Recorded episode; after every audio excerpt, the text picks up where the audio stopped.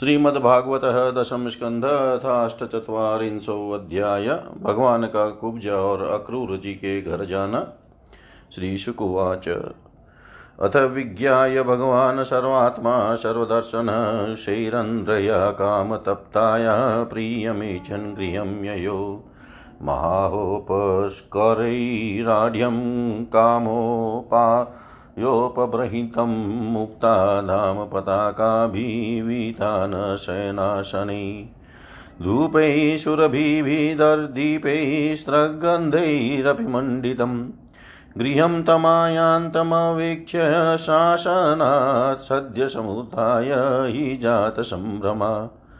यतोपसङ्गम्य सखीभिरच्युतं सभाजयामास सदा सन्नादिभिः ततोद्धव साधु तयाभिपूजितो न्यसीदधु व्यामविमृश्य चासनं कृष्णोऽपि तूर्णं शयनं महाधनं विवेशलोकाचरितान्यनुव्रत।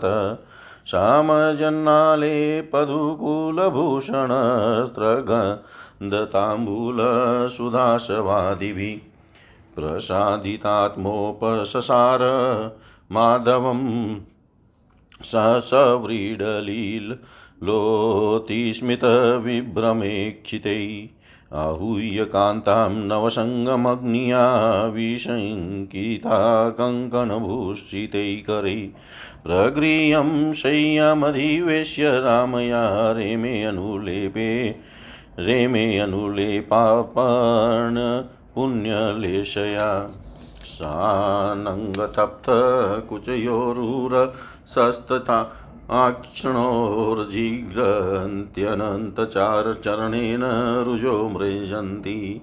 दोभ्र्यां स्तनान्तरतगतं परिरभ्यकान्तम् आनन्दमूर्ति जादति दीर्घतापम्। सेवं केवल्यनाथं तं प्राप्य दुष्प्रापमीश्वरम् अङ्गरागार्पणिनाहो दुर्भगे दमयाचत। औष्यतामिह प्रेष्टदिनानि कतिचिन्मया रमस्वनोत्सहे त्यक्तुं सङ्गं ते अम्बुरुहे क्षण तस्यै कामवरं दत्त्वा मानयित्वा च मानद सहोद्धवेन सर्वेश स्वधामागं दर्शितम्।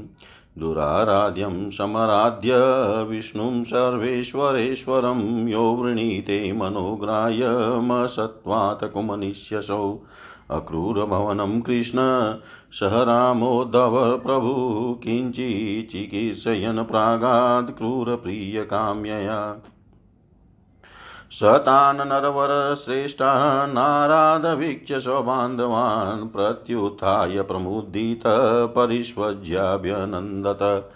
ननाम कृष्णं रामं च शतैरप्यभिवादित पूजयामास विधिवत कृतासन् परिग्रहान्।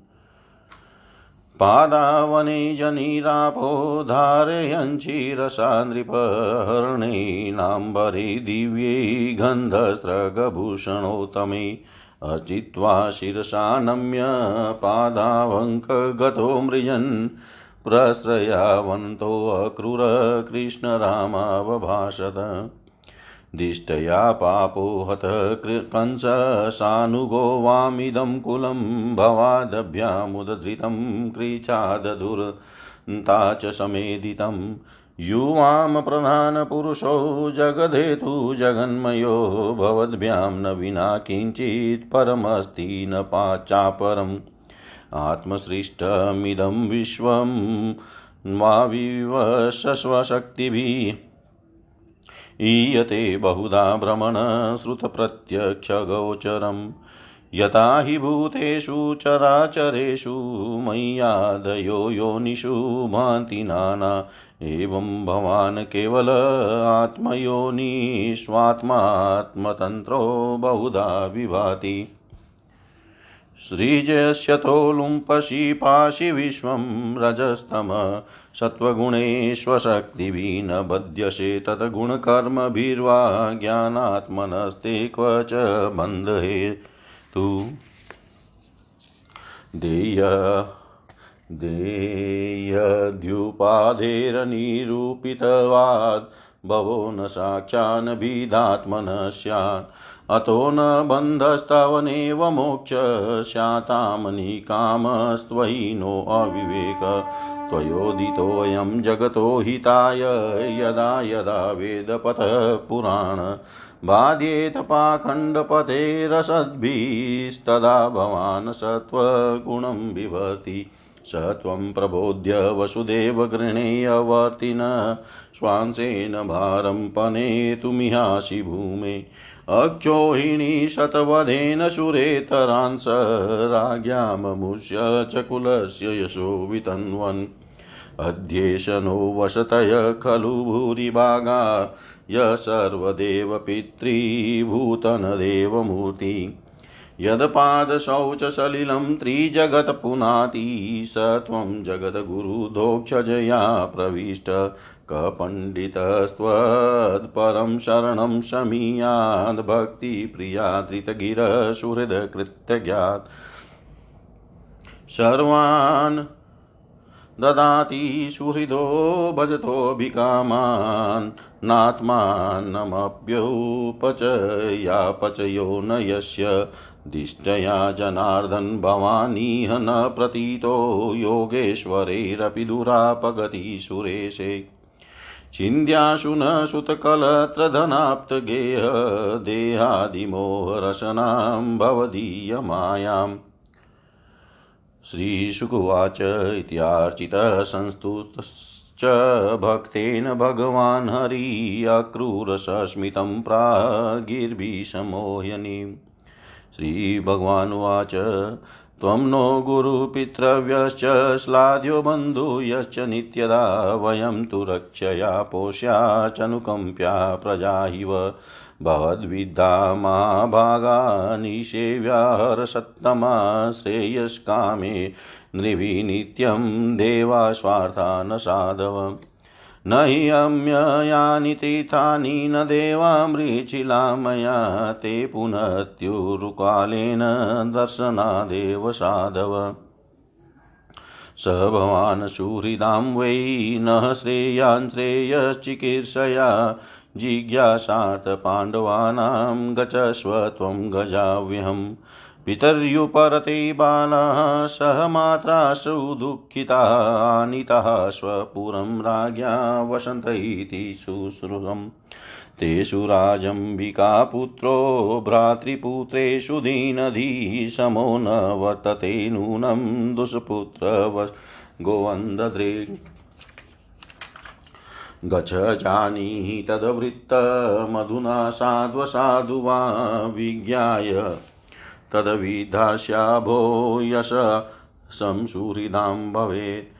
इत्यक्रूरं समादिश्य भगवान् हरीश्वर सङ्कर्षणोद्भवाभ्यां वै ततस्वभवनं ययो।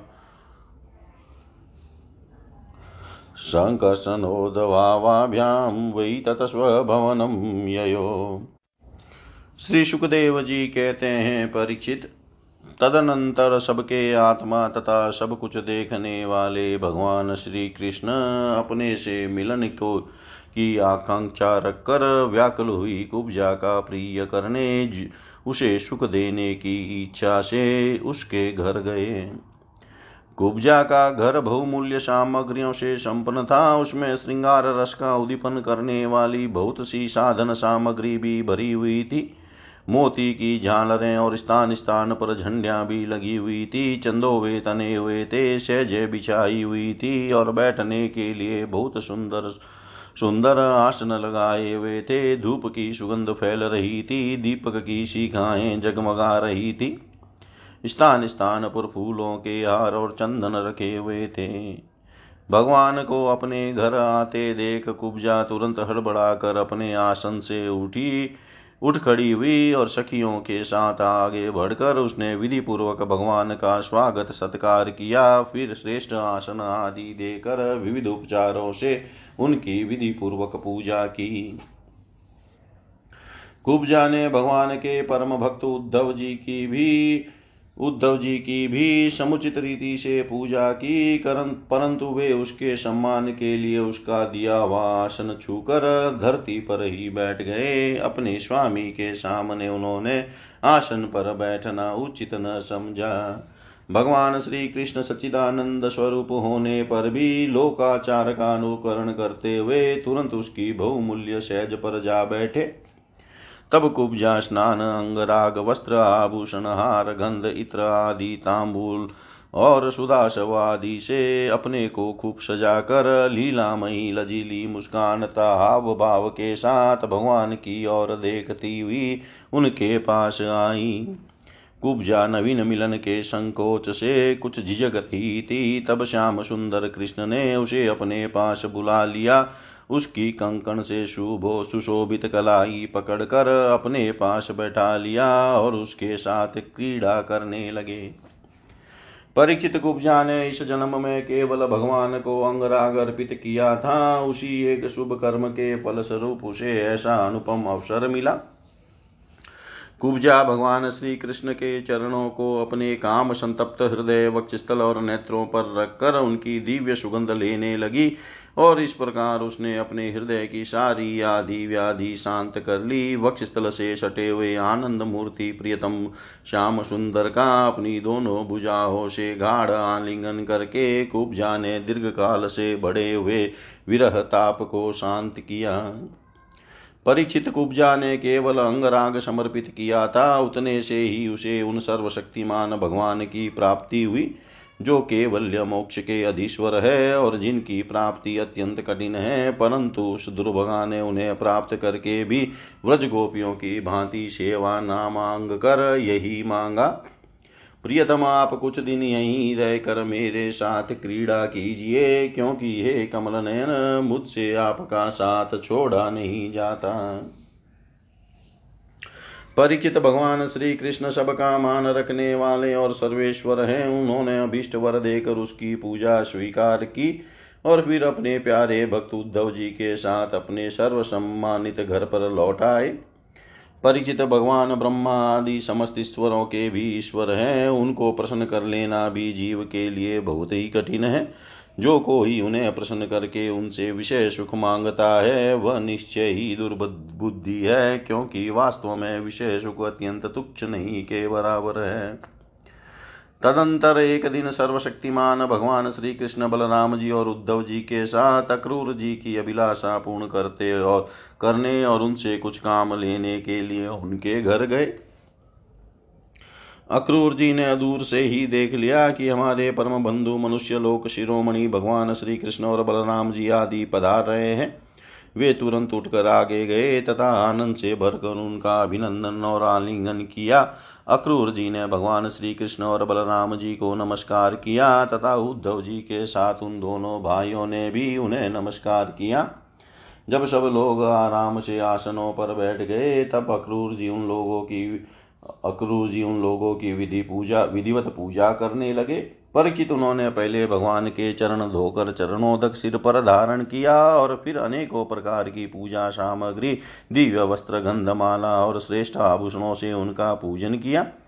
सिर झुकाकर उन्हें प्रणाम किया और उनके चरणों को अपनी गोद में लेकर दबाने लगे। उसी समय उन्होंने विनयावनत होकर भगवान श्री कृष्ण और बलराम जी से कहा भगवान, यह बड़े ही आनंद और सौभाग्य की बात है कि पापी कंस अपने अनुयायियों के साथ मारा गया।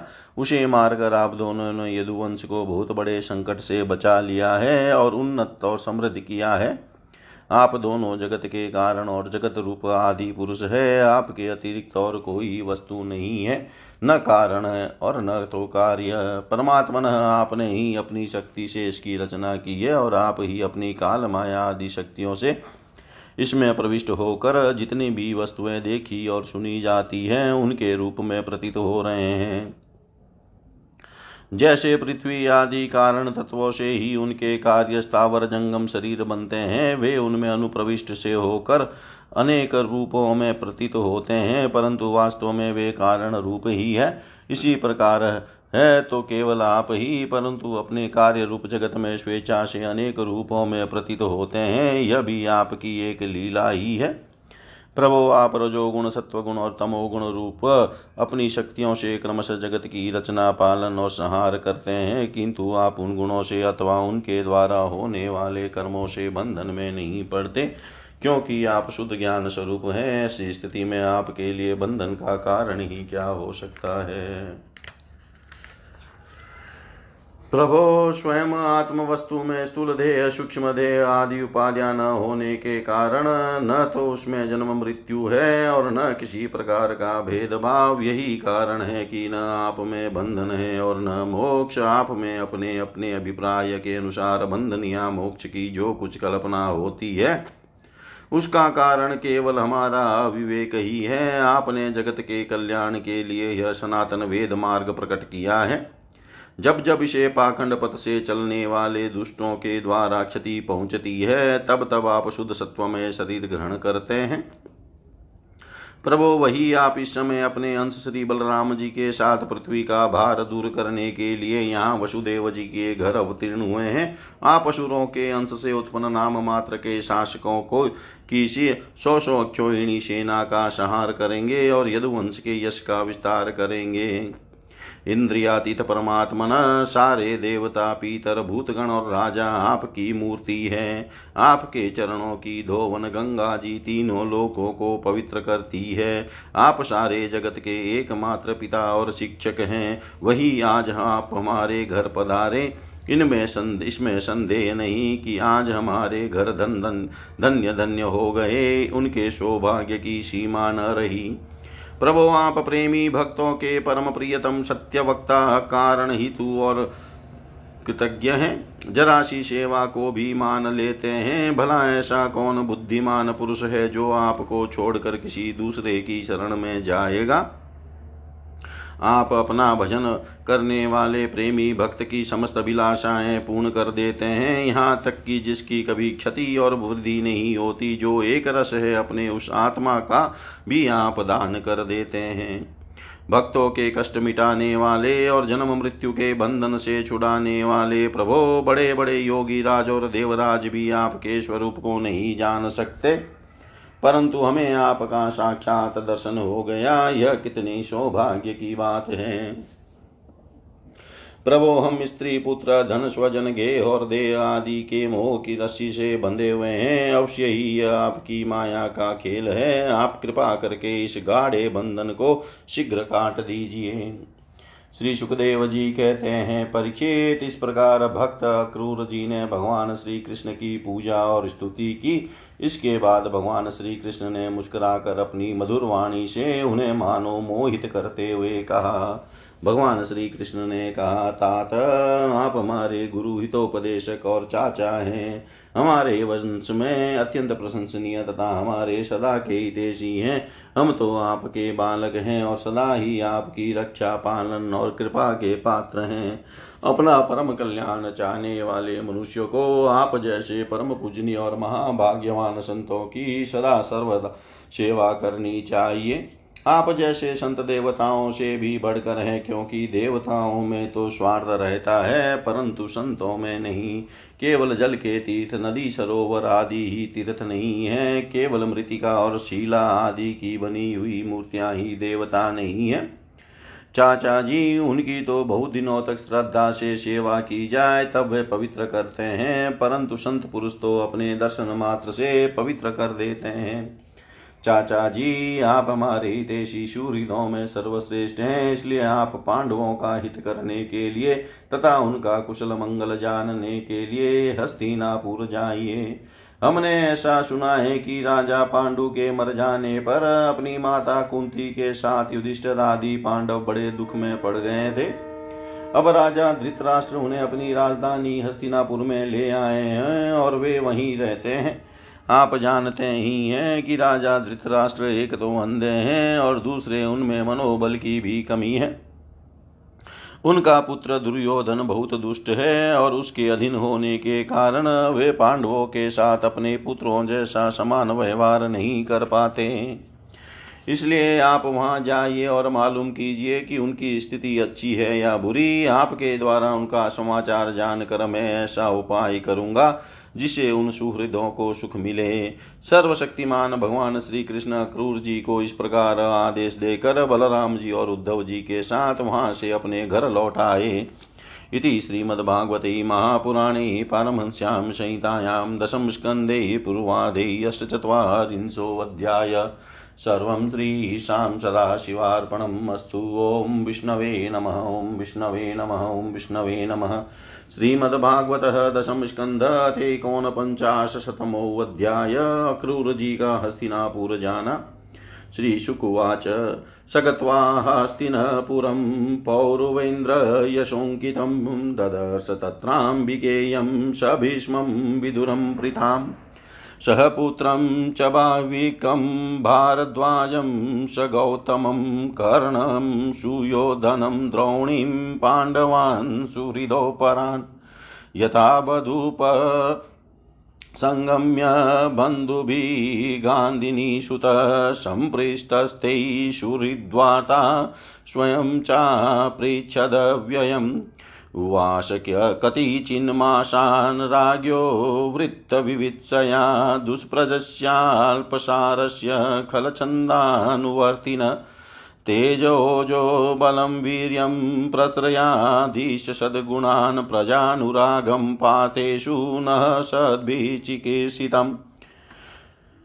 कृतं च धातराष्ट्रे यद् गर्दानाद्यपेशलम् आचख्यो सर्वमेवास्मै पृथा विदुर एव च।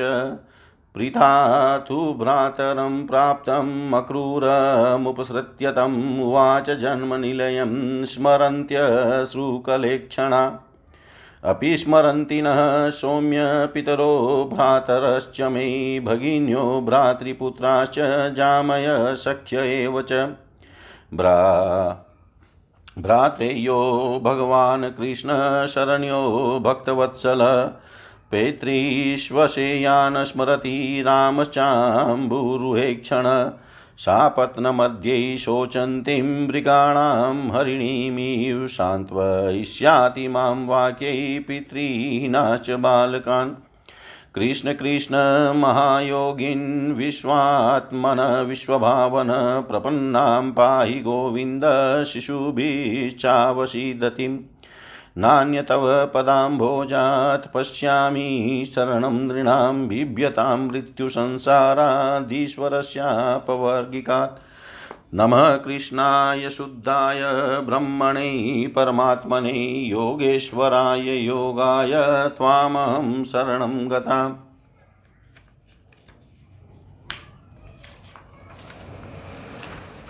श्रीशुकुवाच इत्यनुस्मृत्य स्वजनं कृष्णं च जगदीश्वरम् प्रारुददुःखिता राजन् भवतां प्रपितामही समदुःखसुखोऽक्रूरो विदुरश्च महायशा सान्त्वयामाशतुः कुन्तीं तत्पुत्रोत्पत्तिहेतुभिः यास्यनरायणं वेत्य विषमं पुत्रलालसम् अवदतः सुहृदां मध्ये बन्धुभिः सौहृदोतितम् अक्रूरुवाच भो भो वैचित्रवीर्यं त्वं कुरुणां कीर्तिवर्धन।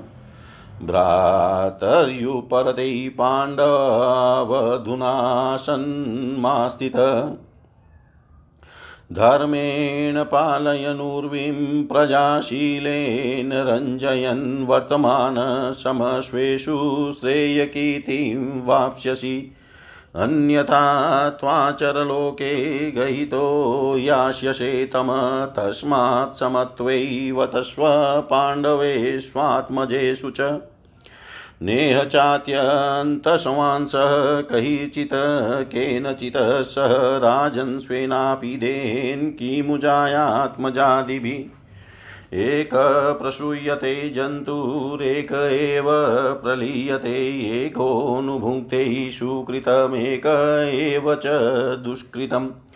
अधर्मोपचितं वित्तं हरन्त्यन्मे अल्पमेधस सम्भोजनीयापदेशे जलानीव जलोकश। पुष्णाति यान् धर्मेण स्वबुद्धया तं पण्डितं ते अकृतार्थ प्रहिन्वन्ति प्राणाराय स्वयं किल्बिषमादाय ते सत्यक्तो नार्थकोविद सिद्धार्थो विशन्त्यन्धं स्वधर्मविमुखस्तम तस्माल्लोकमिमं राजन् स्वप्नमाया मनोरथं वीक्ष्यायम्यात्मनात्मानं समशान्तो भव प्रभो धृतराष्ट्र उवाच। यथा वदति कल्याणीं वाचं दानपते भवान् तथा नया न तृप्यामि मत्रय प्राप्य यथामृतम्। तथापि सुनृता सौम्य हृदि न स्त्रियते चले, पुत्रानुरागविषमे विद्युतसौदामनि यथा। ईश्वरस्य विधिं को नु विदुनोत्यन्यथा। पुमान् भूमे भारावताराय योऽवतीर्णो यदोकुले यो दुर्विमशपतया निजमाययेदं सृष्ट्वा गुणान् विभजते तदनुप्रविष्टः। तस्मै नमो दुर्वबोधविहारतन्त्रसंसारचक्रगतये परमेश्वराय। श्रीशुकुवाच इत्यभिप्रेत्य नृपतेरभिप्रायं स यादव सुहद्भिशमनुज्ञात पुनर्यदुपुरीमगात्। संसस रामकृष्णाभ्यां धृतराष्ट्रविचेष्टितं पाण्डवाना पाण्डवान् प्रति कौरव्य यदर्थं प्रेषितः स्वयं। पाण्डवान् प्रति कौरव्य यदर्थं प्रेषितः स्वयं। श्री सुखदेव जी कहते हैं, परीक्षित भगवान के आज्ञा अनुसार क्रूर जी हस्तिनापुर गए। वहाँ की एक एक वस्तु पर पुरुवंशी नरपतियों की अमर कीर्ति की छाप लग रही है। वे वहाँ पहले धृतराष्ट्र, भीष्म, विदुर, कुंती, बाहिक और उनके पुत्र सोमदत्त, द्रोणाचार्य, कृपाचार्य, कर्ण, दुर्योधन, द्रोणपुत्र, अश्वत्थामा, युधिष्ठिर आदि पाँचों पांडव तथा अन्य अन्य इष्ट मित्रों से मिले। जब गांधीनी नंदन अक्रूर जी सब इष्ट मित्रों और संबंधियों से भली भांति मिल चुके, तब उनसे उन लोगों ने अपने मथुरावासी स्वजन संबंधियों की कुशल क्षेम पूछी। उनका उत्तर देकर अक्रूर जी ने भी हस्तिनापुर वासियों के कुशल मंगल के संबंध में पूछताछ की। परीक्षित अक्रूर जी यह जानने के लिए कि धृतराष्ट्र पांडवों के साथ कैसा व्यवहार करते हैं, कुछ महीनों तक वहीं रहे। सच पूछो तो धृतराष्ट्र में अपने दुष्ट पुत्रों की इच्छा के विपरीत कुछ भी करने का साहस न था। वे शकुनी आदि दुष्टों की सलाह के अनुसार ही काम करते थे। अक्रूर जी को कुंती और विदुर ने यह बतलाया था कि धृतराष्ट्र के लड़के दुर्योधन आदि पांडवों के प्रभाव, शास्त्र, कौशल बल वीरता तथा विनय आदि सद्गुण देख देख कर उनसे जलते रहते हैं। जब वे यह देखते हैं कि प्रजा पांडवों से ही विशेष प्रेम रखती है तो वे और भी चिढ़ जाते हैं और पांडवों का अनिष्ट करने पर उतारू हो जाते हैं।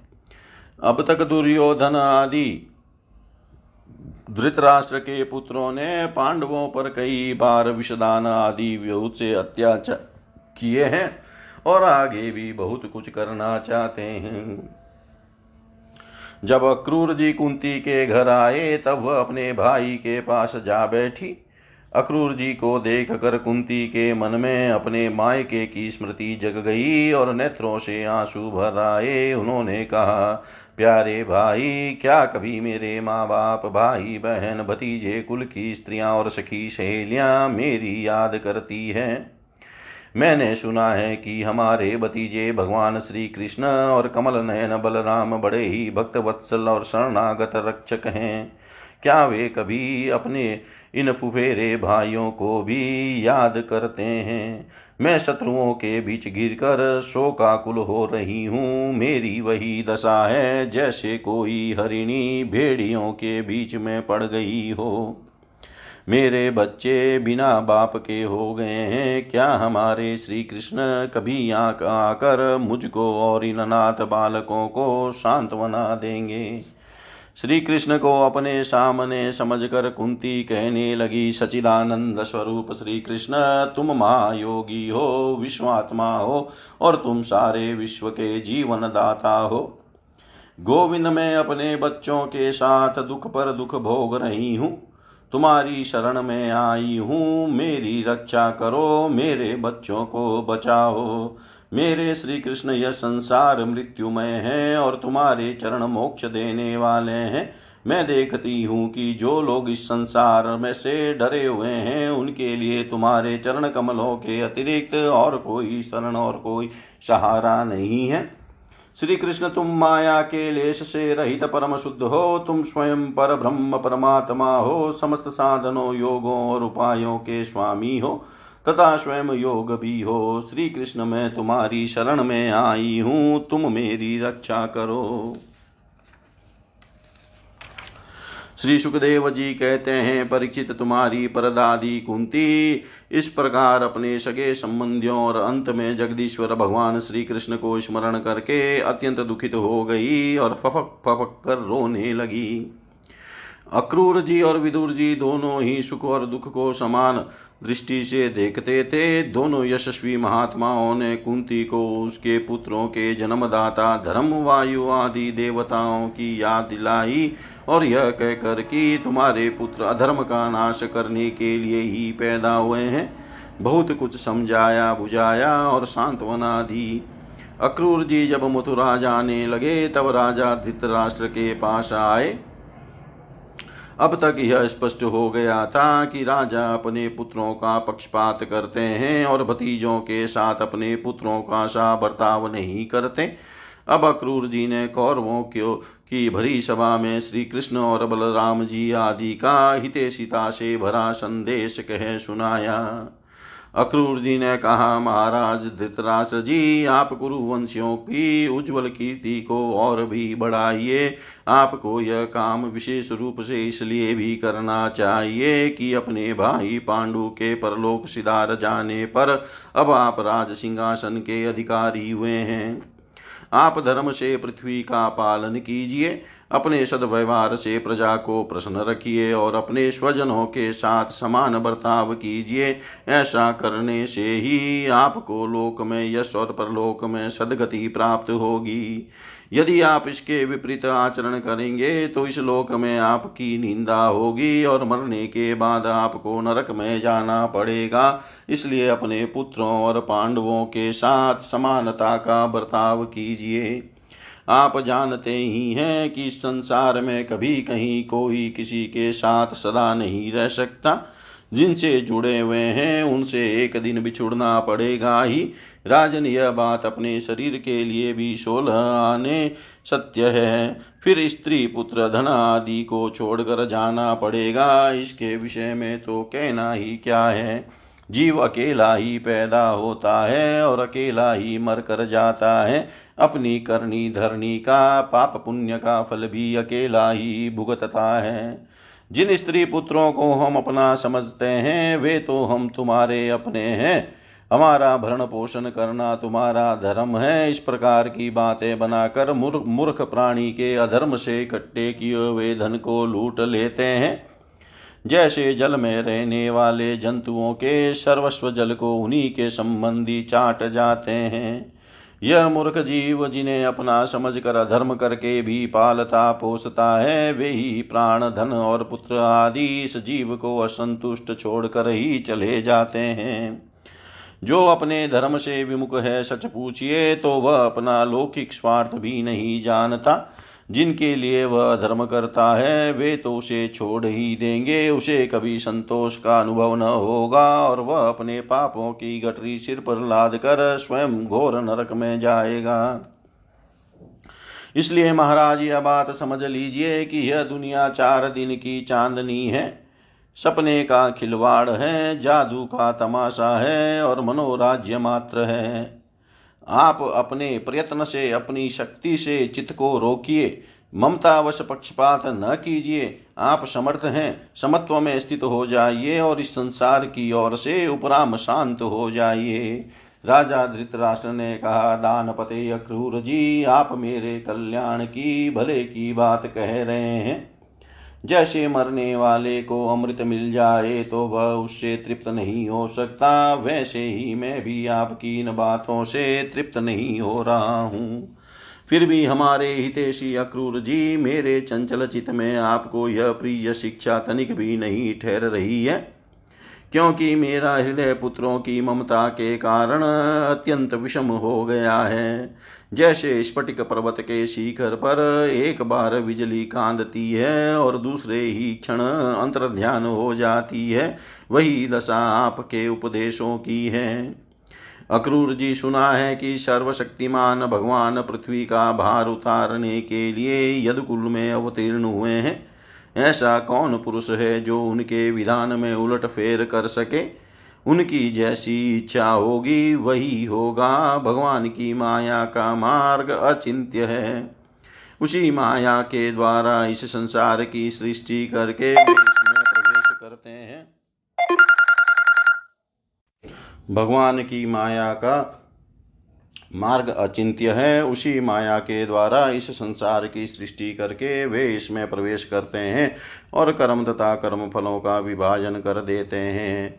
इस संसार चक्र की बेरोक टोक चाल में उनकी अचिंत्य लीला शक्ति के अतिरिक्त और कोई कारण नहीं है। मैं उन्हीं परमेश्वर्य परमेश्वर्य शक्तिशाली प्रभु को नमस्कार करता हूँ। श्री सुखदेव जी कहते हैं, इस प्रकार अक्रूर जी महाराज धृतराष्ट्र का अभिप्राय जानकर और कुरुवंशी स्वजन संबंधियों से प्रेम पूर्वक अनुमति लेकर मथुरा लौट आए। परीक्षित उन्होंने वहाँ भगवान श्री कृष्ण और बलराम जी के सामने धृतराष्ट्र का वह सारा व्यवहार, बर्ताव जो पांडवों के साथ करते थे, कह सुनाया। क्योंकि उनको हस्तिनापुर भेजने का वास्तव में उद्देश्य भी यही था। इति श्रीमद्भागवते महापुराणे वेयाशिक्यामष्टादशसहस्रायां पारमहंस्यां संहितायां दशमस्कन्धे पूर्वार्धे एकोनपञ्चाशतमोऽध्याय। सर्वं श्रीशां सदाशिवार्पणम् अस्तु। ॐ विष्णवे नम, ॐ विष्णवे नम, ॐ विष्णवे नमः। समाप्तमिदं दशमस्कन्धस्य पूर्वार्धं श्रीकृष्णार्पणम् अस्तु श्रीकृष्णं शरणं मम श्रीकृष्णं शरणं मम श्रीकृष्णं शरणं मम।